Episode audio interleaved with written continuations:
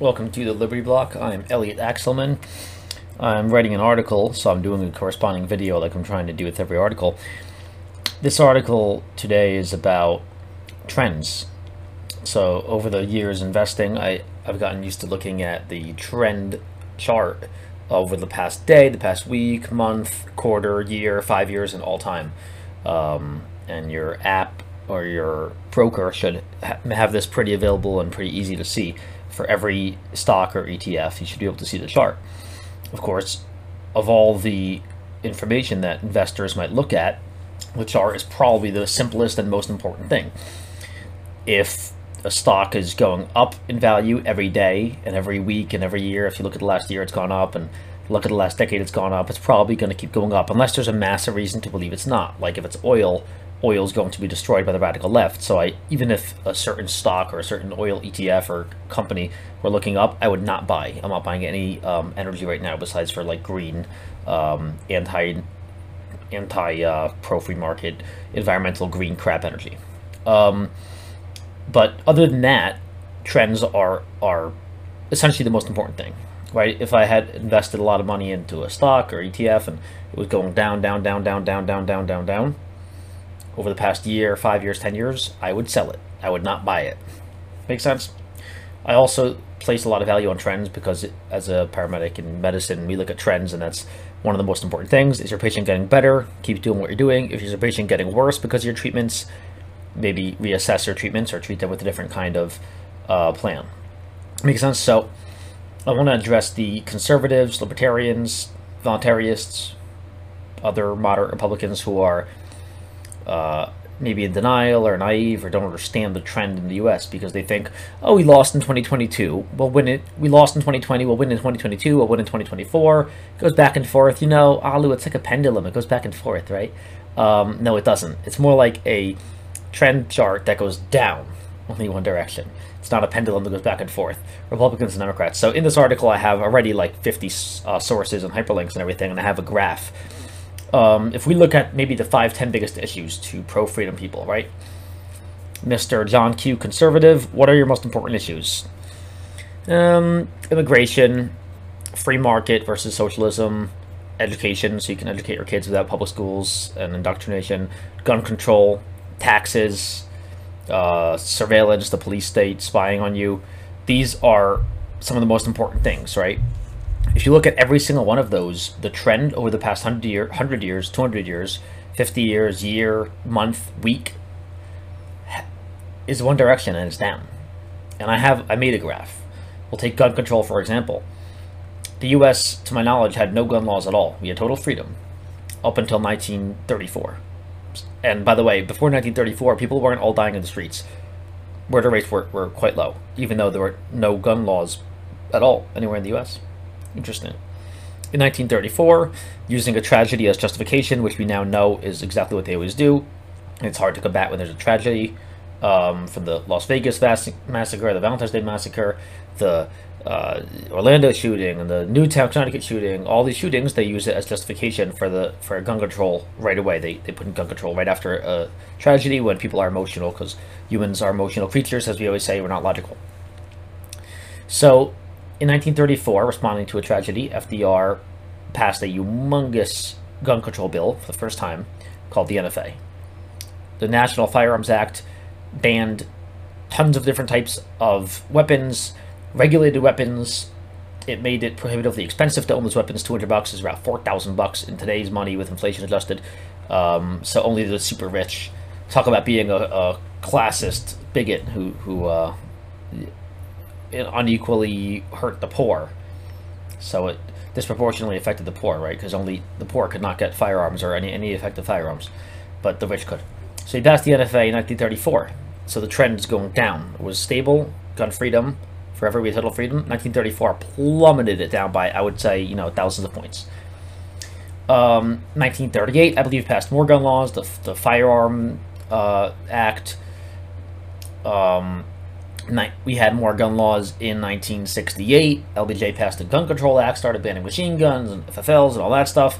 1986, even Reagan, the conservative, whoa. The trend is still going down. Even under Reagan, it didn't go up, it went down. Even under Reagan. Interesting. Reagan's 1986 um, gun control, I believe, made it illegal to have machine guns made after that date. So anything made after 1986, which is most machine guns now, are banned. Except if you're in you know law enforcement or government, of course. Of course, the government exempts themselves. How convenient. Um, what happened after 1986?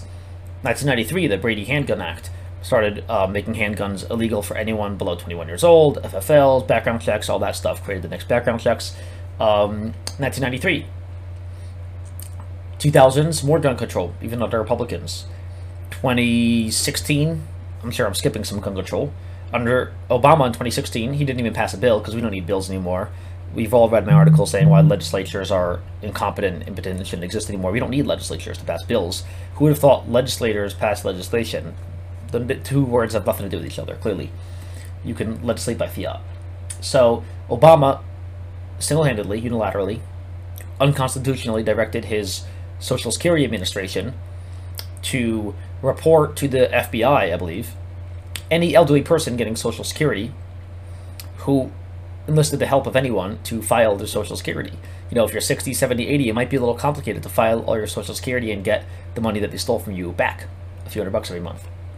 But Obama essentially said that if you require any help with your finances, you're clearly, you know, mentally unfit to own a firearm because you're incompetent. You're essentially declared incompetent, just like that. So he banned, you know, millions of elderly from owning firearms. Trump reversed that rule. Biden has already said he's going to reverse that rule back to ban elderly from owning firearms, by the way. So if you're over 60, 65, you probably can't own a gun in the U.S. And that's like a third of the U.S., right? So they're hurting the baby boomers too.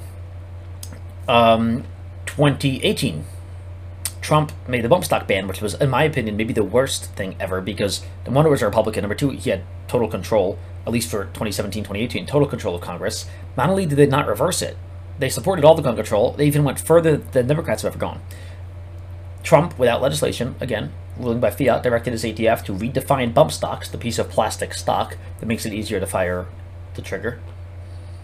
He directed them to redefine a bump stock as a machine gun, meaning under the Gun Control Act, passed by his friend Ronald Reagan, another Republican, technically it's a machine gun created after 1986 because bump stocks are new devices, only made in response to the, to the automatic weapons ban. So all bump stocks are just like that illegal because they're considered machine guns, making them super duper federally illegal, unless you're a government agent, of course.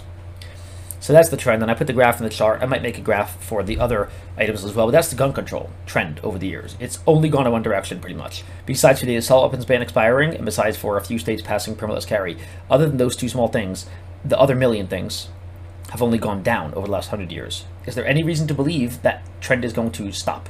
Remember what I said about oil at the beginning? That's a big reason to believe that oil is not going to keep roaring. Everyone agrees. We all know the environmental movement, the green movement, the Green New Deal, uh, Paris Climate Accord. We all can see that, right?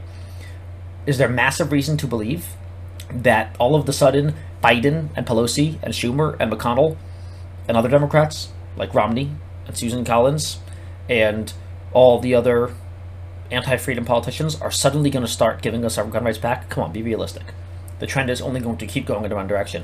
In fact, Biden now has real big majorities in the Senate and the House. Of course, nearly everyone in the House and Senate are Democrats, besides for Rand Paul and Thomas Massie. Um, so they already had 99% control, but now they have even more control. They really have a Democrat partisan majority in the House and Senate, and they're going to stack the Supreme Court. Not that they have to, because the Supreme Court justices have declared that they're all leftist um, ideology folks who are on board with the leftist agenda. So they'll support gun control, and they're afraid to hear gun control cases anyway. Um, so that's gun control. Biden has the mandate, and he's going to pass all the gun control he wants. He's already talking about banning any magazine over 510 rounds, which is every magazine in existence, banning semi-automatic weapons, which is literally every gun in existence, besides for super duper antique muzzle loaders and pump shotguns. Um, yeah, that's the trend. Let's take a minute to look at education. A hundred years ago, there was not any mandatory compulsory education in government schools, was there? You could educate your kids as you see fit. Now, only in a few states can you even think about homeschooling your kids. Do it in New York and you go to jail. You want to send your kids to private school? Well, the private school has to follow at least some or probably all of federal federal uh, education guidelines. And if you send your kids to private school, financially you're stupid because you're paying your taxes towards public school and you're paying double tuition for private school. So you're paying two tuitions for each kid. So it's a smart move educationally, ideologically, but it's the dumb move financially, technically speaking. You're double paying. It's like it's like renting two cars when you only drive one each day. Um, so yeah, education, and I can provide a million sources in my article too. Education freedom is diminishing every day, and it has for the last hundred years. Look at every trend chart consistently. Taxes. hundred years ago, we had no income tax, or sorry, before 1913, I believe. No income tax. Interestingly, the Federal Reserve and in- income tax were both created around the same time in 1913. Um, income tax started initially it was like one or two percent. Social Security was initially one or two percent when FDR implemented it. Now Social Security is up to I believe 6.2 plus 6.2%, so twelve point four percent tax for Social Security. The federal income taxes brackets have gone up from like one percent to like uh, up to thirty nine percent. Trump lowered it. Oh, Biden wants to bring it back up to thirty nine percent. So taxes have gone up. The effective tax rate for the average individual or average family making a total of $100,000 household income every year, the effective tax burden is probably 30, 40, 50%. 100 years ago, it was about 1% probably. Um, so taxes are consistently going up. But in terms of our Liberty trend chart, taxes will be going down because they're going away from where we want it to go, right? So we're losing value. Not to mention inflation, which is the ultimate hidden tax, which is taxing us even more than, than actual taxes, to be honest. Let's look at the surveillance state. Oh my god. Everyone can see this. I don't think there's any uh, debate about this. Over the past hundred years, have you become more free and private? Have you had more privacy or less privacy over the past hundred years? Oh my god, the government is spying on everyone, now now it's common knowledge. The government is spying on pretty much everyone in the U.S. perpetually, and increasingly so. A few years ago, they might have to get a, a FISA warrant for um, suspected criminals or criminals. Now they can spy on everyone with their phones. Uh, they hear everything you say on your phone after the Patriot Act. Um, they have cameras all over the streets. New York City has five camera programs. They have cameras on the corners. They have cameras for red lights, for speeding, uh, traffic cameras. They have they tap into the surveillance cameras that are actually privately owned by stores. That's interesting. Um, I think Video Doorbell, Google, Amazon Home, and all that stuff have already declared that they're going to give the police, even without asking for a warrant or subpoena or anything, they're going to hand over all the evidence to police. But if police ask for a warrant or a subpoena the footage, I'm sure any police or government agency, especially the FBI or NSA, can get a hold of all the video footage of inside and outside your house. You have laptops and computers and social media, and they're tracking our phones and our cameras inside our house, which everyone has multiple cameras inside their house now and they know everything about you. They know more than you know because they know all your shopping habits because of Facebook, because it's in bed with the government anyway. So yeah, we have no privacy.